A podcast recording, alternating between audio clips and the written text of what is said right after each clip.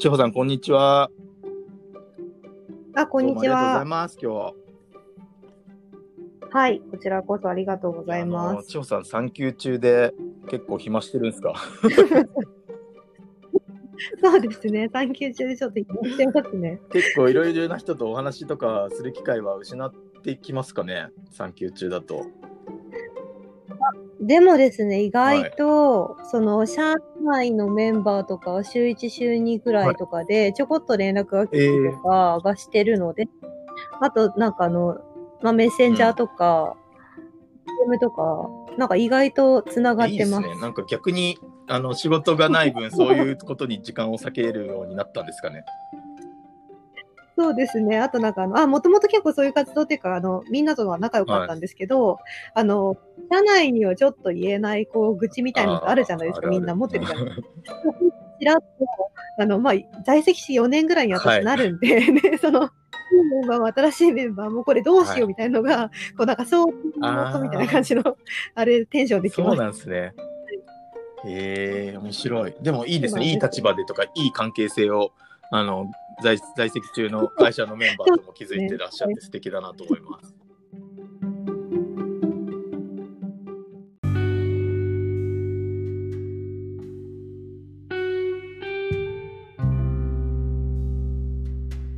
すいません、あの、冒頭、千穂さん、千穂さんって誰だよって思ってると思うんで、あの改めてですね あの、ご自身の言葉から自己紹介していただいてよろしいでしょうか。すいません。はい。はい、はい、お願いします。あの、佐々木千穂と申します。よろしくお願いします。はい。で、現在は、あの、リレーションズ株式会社っていう会社で、と営業をやってます。で営業何かっていうと、アライアンスのセールスの立ち上げと、あと、インサイドセールスに関わってました。で、今は産休、育休期間ちょうど入って、で、今実家で、あの、里帰り出産のため実家でお休み中です。で、簡単に経歴をお話をしますと、と1社目は日本コムシスっていう中堅会社でシステムエンジニアとプリセールス、あと営業を担当して、その次伊藤忠テクノソリューションズっていうあの SIR の会社で営業を担当しました。で、最後日本マイクロソフトで営業を担当して、大手、大手、大手ってきて、今ベンチャーでとお仕事をしている形です。すごいですね。この IT、IT 畑でいろいろ経験されてるなっていう、なんか、すごい興味深いお話聞けそうだなと思ってますんで、よろしくお願いします。ありがとうございます。お願いします。えっとですね、今日、千代さんがゲストということでお便りが来てるんですよ。はい。ちょっお便り。と読み上げてもよろしいでしょうか？あ、はいどうぞどうぞ。はい。えーラジオネーム、レンさんからのお便りです。いつも、レンさん。あ、レンさん？いつも全力でお仕事を楽しんでるイメージの佐々木さんですが、やる気が起きなくなるときはありますか、うんそんなときはどうやって気分転換していますか？というお便りをいただいてます。レンさんありがとうございます。ありがとうはい。レンさん。うーんと、私結構オンオフ激しいタイプなんで、やる気がないとき全く仕事やらないですね。はいはいはい。そう。だからもう今日はこれだけって決めたらそれだけしかやらないときもあるし、全然あんまなんかもうエンジンかかんないなと思ったらやらないですね。えーなんかその納期に追われて成果がとかっていう時はまあさすがに頑張ったりはすると思うんですけどそこはある程度コントロールしてそういう気持ちの浮き沈みも考慮したスケジュールでやってるって感じなんですか？そうですね。あの、やっぱ一週間にやらなきゃいけないこととか、このタイミングでやらなきゃいけないことって意外と明確だったりするんですよ。だから今日はこんな、こんなに時間あるけど、ここだけしか持ち込んでやんないとか、で、でも実はマネージャーに今日はこれしかやりませんって喋ってたりする。もうやる気がないから、午前中だけやって、午後はもう、あの、流しますとか。なるほどいいっすねでもそういうマネージャーとの関係性でちゃんと明確にコミットして仕事をできるっていうのはなんか精神的にも安定しそうですね。うん、なんかあの、私、長時間仕事、か過集中タイプなんで、集中すごいしてるタイプなんで、ずっとはできないんですよ。だからもう短い時間っていうか、決ま、決めうん決めた時間で、うわうんってやって、その後もう、流して、みたいな感じで結構仕事、あの自由にやらせてもらっていいます。ないやなんかそれも結構そういうスタンスを明確に出せる人と出せない人がいると思うんでそこ結構はっきりされてるのはいいんだろうなと思いますねいいですねそうですね。うん。じゃないと多分持たないっていうのが自分で分かってるんで。やらないって言ってますよ。いや、ありがとうございます。あの、多分レンさんも、あの、お便りしてよかったんじゃないかなと思います、この回答は。はい。レンさんもね、きっとね、あの、レンさんって誰だよって思ってると思うんですけど、多分レンさんのあのレンさんだと思います。はい。あのレンさんですね。あの、僕らがね、あの、まあ、出会うきっかけになったサービスをやられてるレンさんですね。はい。クリードの、はいあの、サービスで私たちは、まあ、出会いまして、そこで、あの、そうです。まさにそのキャリアの話でありましたけど、大企業とベンチャーの違いを話しますっていうふうに、張さんがおっしゃってたので、まあ、そこにぜひ聞いてみたいなっていうところで、お申し込みさせていただいて話したのが我々の、まあ、出会いにはなるんですけど、はいなんかそこで、やっぱ結構いろいろ僕も興味深かったなっていうところがあって、そのキャリアをね、早速ちょっと振り返りつつお話伺えたらなと思うんですが、はい。えっ、と、まず最初に大卒ですか？大卒で新新卒、はい、で初めて勤めた会社っていうのはどういう軸でどういう基準で選ばれて入られたんですか？そうですね。実は最初は、本当こう、青森の大学、国立大学に私行ってたので、本当周りのメンバーは、東北の県内、東北の地域の会社に勤めるか、青森県内で公務員するか、みたいな、青森の会社に勤めるかみたいな感じの方々ばっかだったんですよ。でも、その中で私が思ったのが、その、新卒って一生に一度きりじゃないですか。で、いろんな会社をフラットな目で見られるのもこの時期だけだと思って。で、まずは自分のやりたいことを探して、自分のやりたいところから始めようと思って、で、商品とかアパレルとかを受けてたんですよ。全然今と違うんですけど、で、その中でやっぱあの、両親は大学も来たのに、そっち行くの？みたいな。っていう思いがあって、結構衝突をして、で、でも、なんか就職活動うまくいかないなっていうのもあって、で、4月ぐらいからガラッと切り替えて、商社とか、IT とか、そういう系をゴリゴリ受けに行ったんですよね。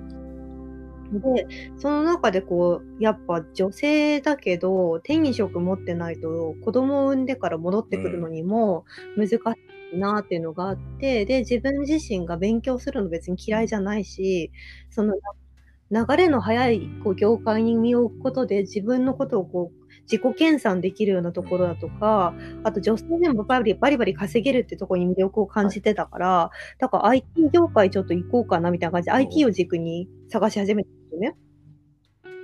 で、日本コミュニス全然 IT の会社じゃないんですけど、その前にある会社を私受けてて最終選考まで行って、今 EC の大手の会社なんですけど、受かるって言われていて、その最終面接で。絶対受かってたいって言われて、で、あ、まあ、ここ受かったなって思ったら、結局落ちたんですよ。そうなんだ。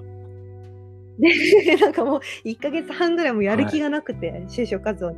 大人って怖えな、みたいな感じの。で、で、いろいろじゃあなんかまあ、ね、採用のこの人数とかもどんどん減ってきちゃったし、機会も減ってきちゃったけど、ちょこっと受けてみるかみたいな感じで、日本コムスの説明会に行ったんですよね。で、そしたら、人事の方がその場で、同じ大学の先輩いるよって呼んできてくれたんですよ。女性の先輩なんですけど、で、そこからこうなんか、あ、これってすごいこう、新しくこう、受ける前の学生にもこうやって接してくれるんだっていうのがあって、この会社で頑張れるかもしれないと思って、日本コム室に決めたんですよね。えー、でもそっからじゃあもう IT バリバリってことですか？もう急に。IT 振り込みですね。そうだから、なんか、そ農の、学部だったんですけど、すごいですね。農業やってたえ、よ。最初、大学の時代は何をやってたんですか、農あ農農学部で。青森でやってて、でも、化粧品とかやっぱそういうのも女性だし、こう若い時興味あったし、多分ギャルだったし、だったし、ギャル。そこで IT バリバリなんですね。すごいな。もうなんか、振り切りましたね、バーンって。いいっすね。そう、そうなんですよ。えー、ここでは何年ぐらいやったんでしたっけ？これは4年ぐらいですね。でも、ほそれこそ結構大大きなプロジェクトとかそういうのも任されるぐらいのとこまでは、やっぱり4年もあれば行くんですか？そうですね、あの、でも私の多分その会社の中でのキャリアの積み方ってめちゃくちゃ変わってて、システムエンジニアで入ったのに、いつの間にかプリセールスになってるし、プリセールスになったと思ったら、プリセールスってしかもその部門で一人しかいなかったんですよ、私。初めてのプリセールス。しかも、新人教育とかのプロジェクトのリーダーとかもやってて、なんか何でもやみたいな。すごいなバリバリだな、本当に。で、で、フリータイルスやってたんですけど、一人しかいないから評価基準もわかんないし、はい、で、営業はいたんですけど、その会社って営業、正直そこまでゴリゴリやんなくても、うん、まあ、NTT さんとのグループ関係というか、こう、関係性があるから、そんなにこう、ね、あの、頑張んなくても正直、自分でやっちゃうというか、はいはいはい、それすごい言い方悪いんですけど、でもそういう形があって、やっぱプリセールスだと、周りの営業を動かさなきゃいけないからめんどくさいなと思っちゃって、うん、じゃあだからもう営業やりますって言って、え、すごい。あの、上手にすごいなでもそういうことか。そっかそっか。じゃあもうがっつり、じゃあ自分がやりますってことで少し実績を積み上げていくんですね。そこで営業としてというか。ね、はい、そうですね。えー、面白いっすね。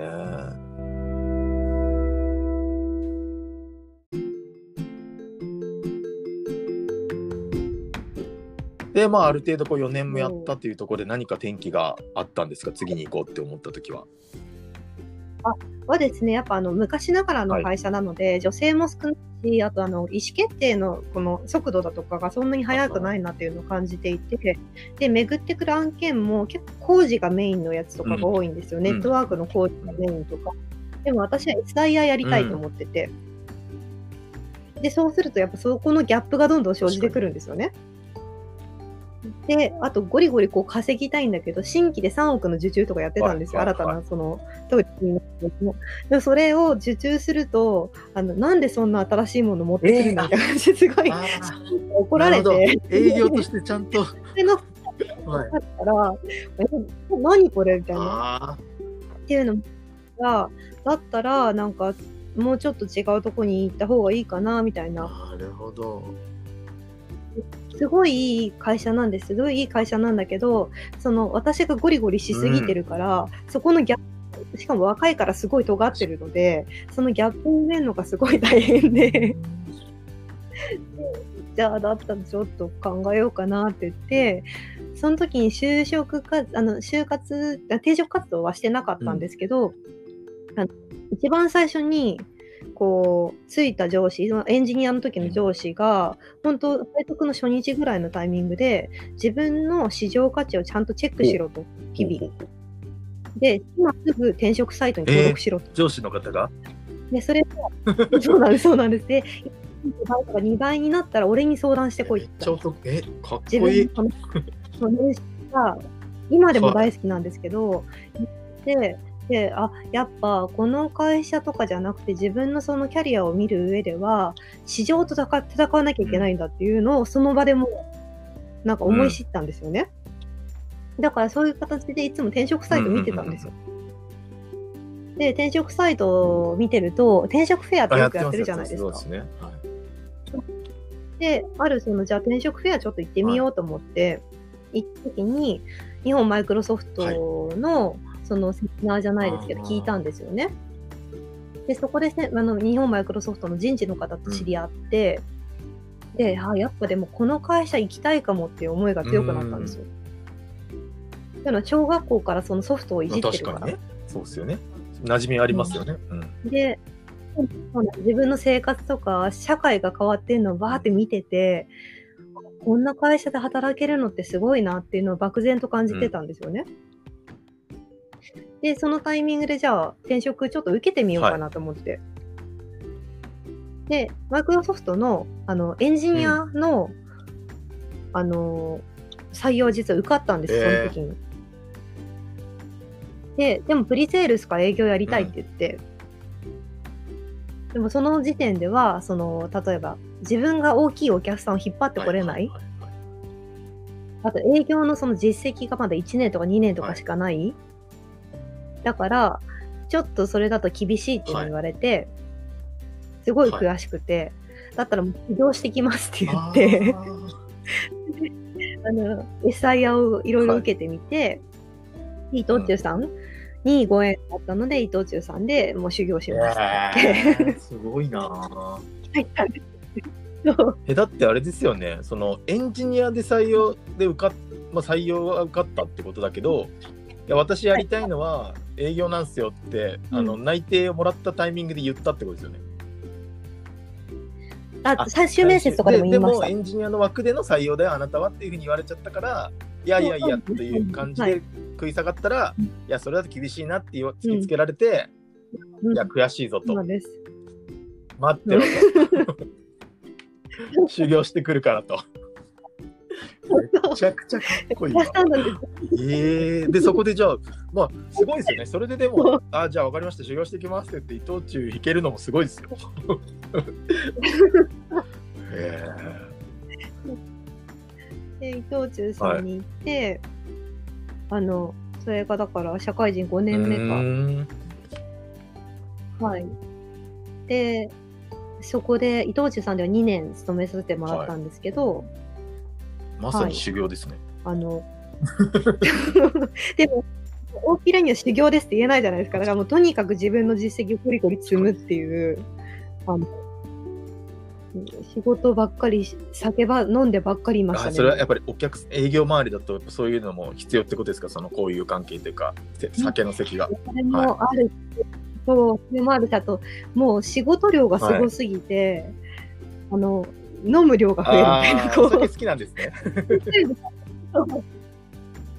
マジでおっさんかよみたいなえー、じゃあ結構飲み歩いてたんですか？まあその仕事も残業してその後その流れでもう行こうみたいな感じで。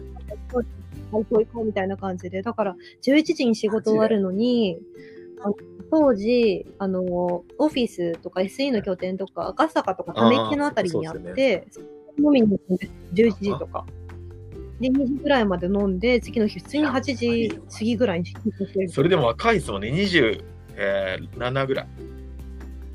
27ぐらい。一。番飲む時期かも私も、もう、勉、あの、仕事にをメインにしたかったから、だからもう、全部お客さん先も、次の拠点も、自分の本社も歩きで行ける距離に、もう転職の引っ越して、で、だからもう、もう仕事みたいな。やめちゃくちゃ男前なんですけどそれもう赤坂ら辺に住んでたってことですよね。あの、どこだろうな。東京タワーのすぐそばにあーその辺だとすぐ行けちゃいますもんね確かに。いやいいわ。かっこいいわそれもう青森で大学生活農業やってたと思えないギャップですねそれ。でも、これ、大学生、大学に行くまでも結構男らしい感じですけどね、もう。そうなんですね。え そうなんですよ。だからそこで、まあ、交易関係のお客さん、僕は国とかがやってたけど、だけど、まあ、民間になったようなお客さんの大規模システムのインフラの公開工事のプロジェクトやったりとか、だから SE さん100何名いて、みたー、いいな。やそこのフロントでゴリゴリ回してたってことですね。プロジェクトというか推進してたってことですいやすげえな。まあ、人数が結構いたんで、その、まあ、お客さん自体が大きいから、ぶっちゃけここだと、あの、営業さんいっぱいいるし、優秀な方もいっぱいいるし、取れちゃうなと思ったんですよ、自分の存在が。で、ちょうど名古屋の方で、あの、また交通関係のお客さんの営業がないと。お、これは？と思って、はいはいはい。でやってたんですよね。で、ちょうどその名古屋の方に、当時、あの、ずっと付き合い、うん。付き合ってた彼もい。たし、なんかもう、行こうかなと思って行って、でも裏目的はやっぱり実績作るためなんですけど、いい、もう半年とか経って1年くらい経ってあの、転勤しました。彼が名古屋にいたんですか？彼、まあ、名古屋の方に、ああの、愛知の方にいましじゃあまあたね。それもあじゃあちょっと遠距離みたいなことはしてたんですねそうですね、まあ、腐れみたいな感じで、えーまあ、付き合ったりはしたので、なんかもう、20代後半だし行こうかなみたいな感じで行ったんですよね。えーそうなんだうん、まあ、その彼とはそこあ破破局したたんだ。あそれが今のとかじゃないですね それが後のとかじゃないですね で、帰ってく、東京に帰ってくるときじゃんみたいな。でもちょっとまあ、い行くきっかけにはなりますよね。その知り合いがいるとか、その馴染みの人がいないところに行くよりは、なんかまあ、寂しくなったらちょっと会えるかなっていう人が頭に浮かぶと行きやすいですよね。あの出張とかそういうあのね。確かそれはわかる。そうな。えー、そこばっさり切って東京に帰ってきたのがおまた男らしいですね。で、そこでもう交易関係のお客さんで、名古屋の拠点ってもう営業一人、私一人、あと課長が一人、うんで、ブック代理が一人みたいな。で、こんなビッグクライアント、ほぼ人1.5人とかで回すの？みたいな、こう、感じだったんですよね。だから、やっぱ、その時ちょうど、もう電力って言っちゃうんですけど、電力自由化、波が来てて、はいはいはい自分のグループの担当だったんですよ、私。で、まあ、この会社を絶対日本一の電力会社にするんだと思って、お客さんにも宣言し、で、お客さんともぜ絶対やろうみたいな感じの、こう、なんか、同志感みたいなの芽生え、だからお客さん先にいっつも行ってたな、みたいな。まあでもそうですよね。やっぱそういう関係性作ってうまくやっていくっていうのがなんかまあ、まあ、今日もすごい触れたいところのワードではあるんですけどそういうところがもうその時点で、はい。なんだろう自然とやられてるというか結構根っからの人好きなんですか？そういうわけじゃないんですか？あ基本的に私あんまりそんな人あ好好きじゃないんだ。なんかこう一緒にやってこうよみたいなそういう気持ちがあるとかじゃないんだ。そういうわけではないですね。一緒の声はめちゃくちゃあるんです。でも、あの、結構マイペースなんで、一人のあなるほどね。そうか。それで、あの、そう、好き嫌いもはっきりしてるから、結構どうして思える人とがっつりやります。でもそういうことか。そして信頼できるってなると、もう絶対一緒にやろうって言って、一緒に、あっちもこうそう思ってくれるので、なのでそうやってやってたんですよ。えーいやいいですね。でもそこがじゃあある意味まあ少ない人数で回すプロジェクトに携わってガンガンやった結果どうだったんですか？結果、多分前年比で何倍、最後何億っていう受注を上げて退職したんですよ。そうで、SE もいないから自分でほぼ提案書作ったりとか、製品比較とかも作ったりとか、で、製品比較の前の、その製品のピックアップあるじゃないですか。でみたいなのも SE いないから自分で探してきて、営業電話して、で、これってどういう製品なの？って聞いて、で、非製品を作って、みたいな。えー、あじゃあくうんはい。で、詰めるかってどうやってこう使うかとかもコンサルを、まあ、その会社に伊藤忠にいたメンバーにちょっと聞いて、誰えーアサインすればいいかとかも相談してみたいな。いやすごいですね。もう人いない。同世代で女性でそういうバリバリやってた人ってなんか社内にいました？自分の他に。まあ正直女子ももう一人ぐらいしか女子営業いなかったんで名古屋拠点いなくって東京その本店っていうか、本社の方は正直そんなにこう、まあ、同じ部署だったら絡みあるけど、それ以外に実は結構縦割りだからないんですよ絡み。だから都内と喋るより正直お客さんとよく喋ってましたね。確かになんかそうですね、バリバリ営業でなんか男がやってるみたいな感じのイメージもなんかあったりするんですけど、その中で女性としてそこのキャリアも関係なしにやってたってことですもんね。もう 女性とか男性とかそういう関係ねえからみたいな感じですもんねこれ。もうやってることが。はい。そう。そうですね。だからこう、やっぱ女性だからって若干舐められる時とかあるじゃないですか。そう、でもこの私口調なんですよ、普通にお客さんに。はいはいはい。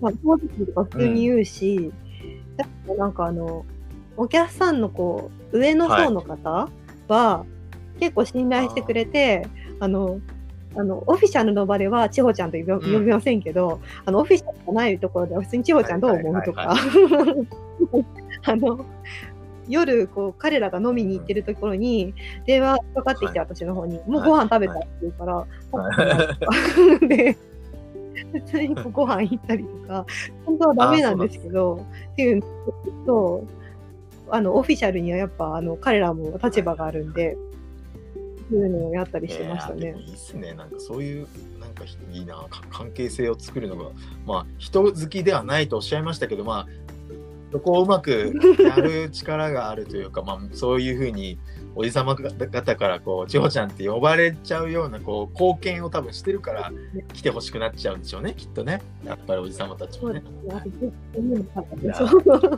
だからあれですよもうこう何社もこういてあだ名が親父親父転がしすごいなすごいわ。スナイパーとか。もう狙ったらもう離さないよみたいなことですか？えーそこでもお酒好きですもんねそ。そこがまた強いですよね。そこに入っていけるじゃないですか。お酒が好きだと。そうなんです、そうなんです。だから普通にお酒一緒に飲んで。いやめっちゃ楽しそう。なんか本当、千穂さん、酒一緒に飲んでみたいですね。なんか今はまあ、産休中だからあれかもしれないです。今後、長くかかっちゃうかもしれないですけど、なんかいつか飲める日が来たらすごい一緒に飲んでみたいなっていうふうに思わせていただける何か。すごいすごいだった。はい、そう。おじさんと飲んでるみたいって言われました、ね。あの普通に仕事はバー言うから。えー、そうかそう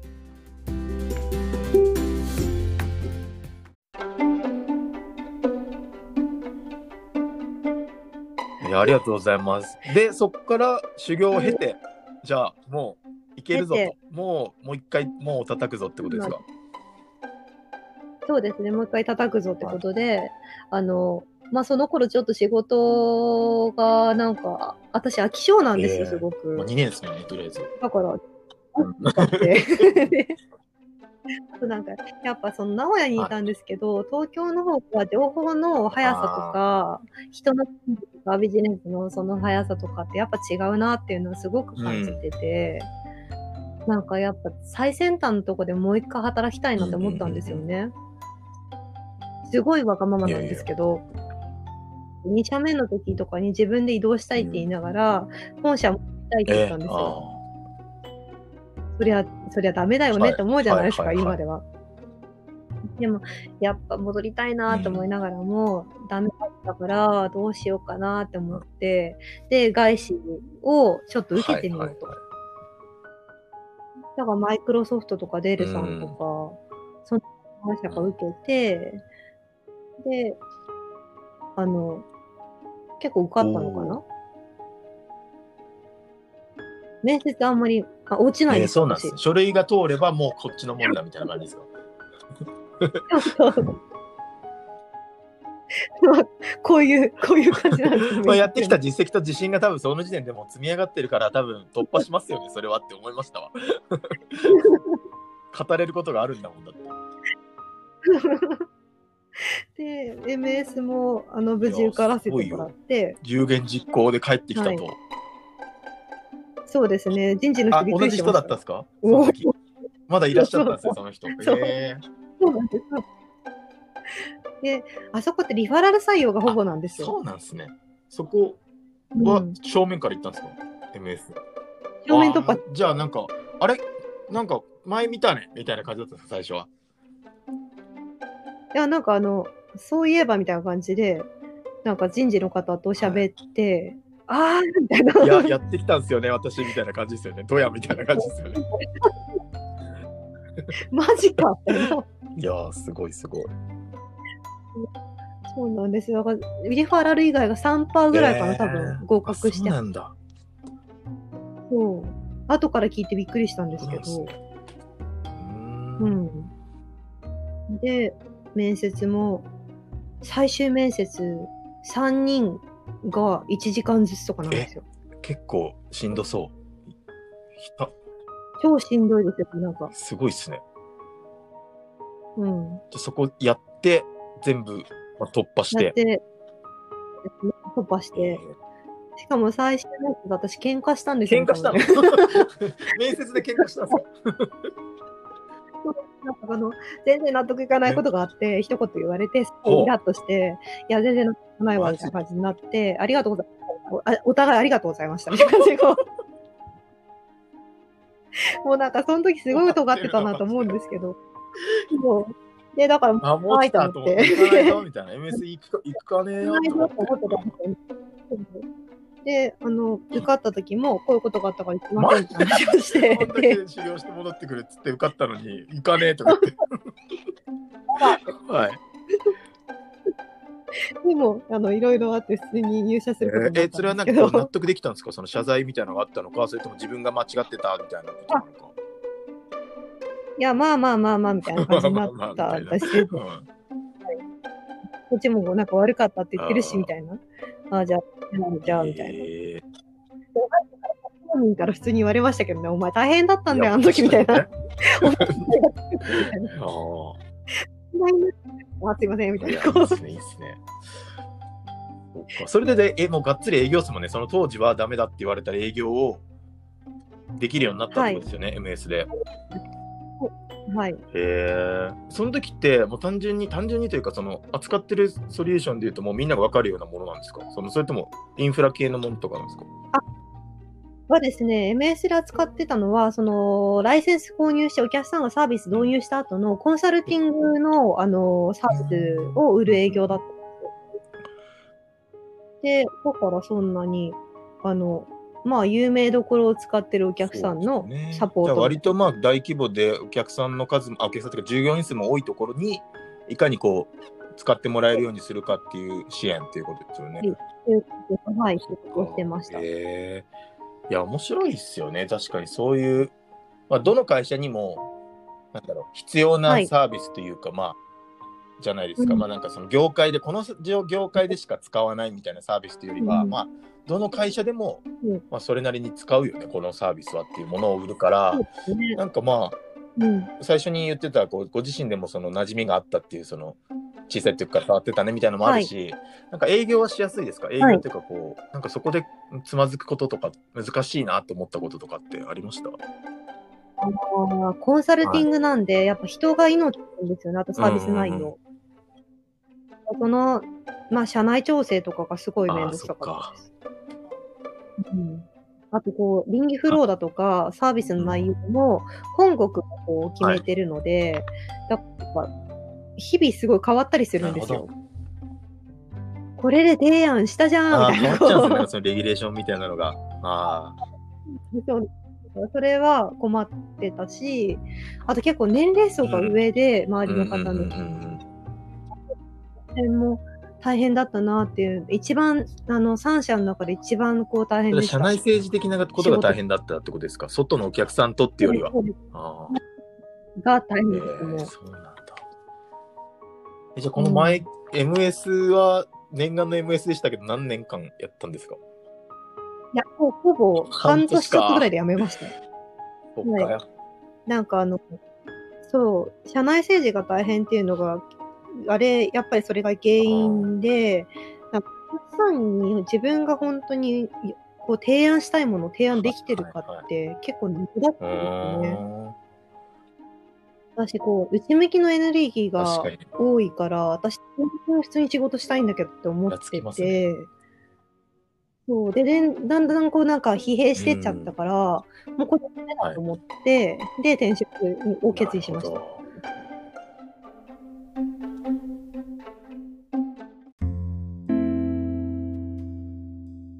ちょっとね、うん。あのまだまだたくさんお話聞きたいんですけど、こっからあれですよね、現職のところに移ってきますよね、きっと。なので、ちょっと一曲はい。挟みましょう、ここは。はい。今日はあの、大切なお言葉と、あの、よく聴いてた音楽っていうの、この2つをね、コーナーとしてこの番組やってまして、はい。あの前半の最後では、このよく聴いていた音楽っていうのをご紹介いただこうと思いまして、紹介していただいてよろしいですか、はい。ミスターチルドレンの終わりなき旅。おこれはどんな時に聞いてましたか？はい。これまさに3社目でめちゃくちゃ辛くて、あの、本当冒頭の歌詞にあるカンナみたいにこう命削ってさって本当にそうだなと思って。で、ちょうどライブに、ミスチルのライブにその時当たって家族と行ったんですよ。はいはいはいね、もうもう心も体もすごく疲れてて、でもこの聞いたときに、あ、なんか、結構心に染みたんですよね。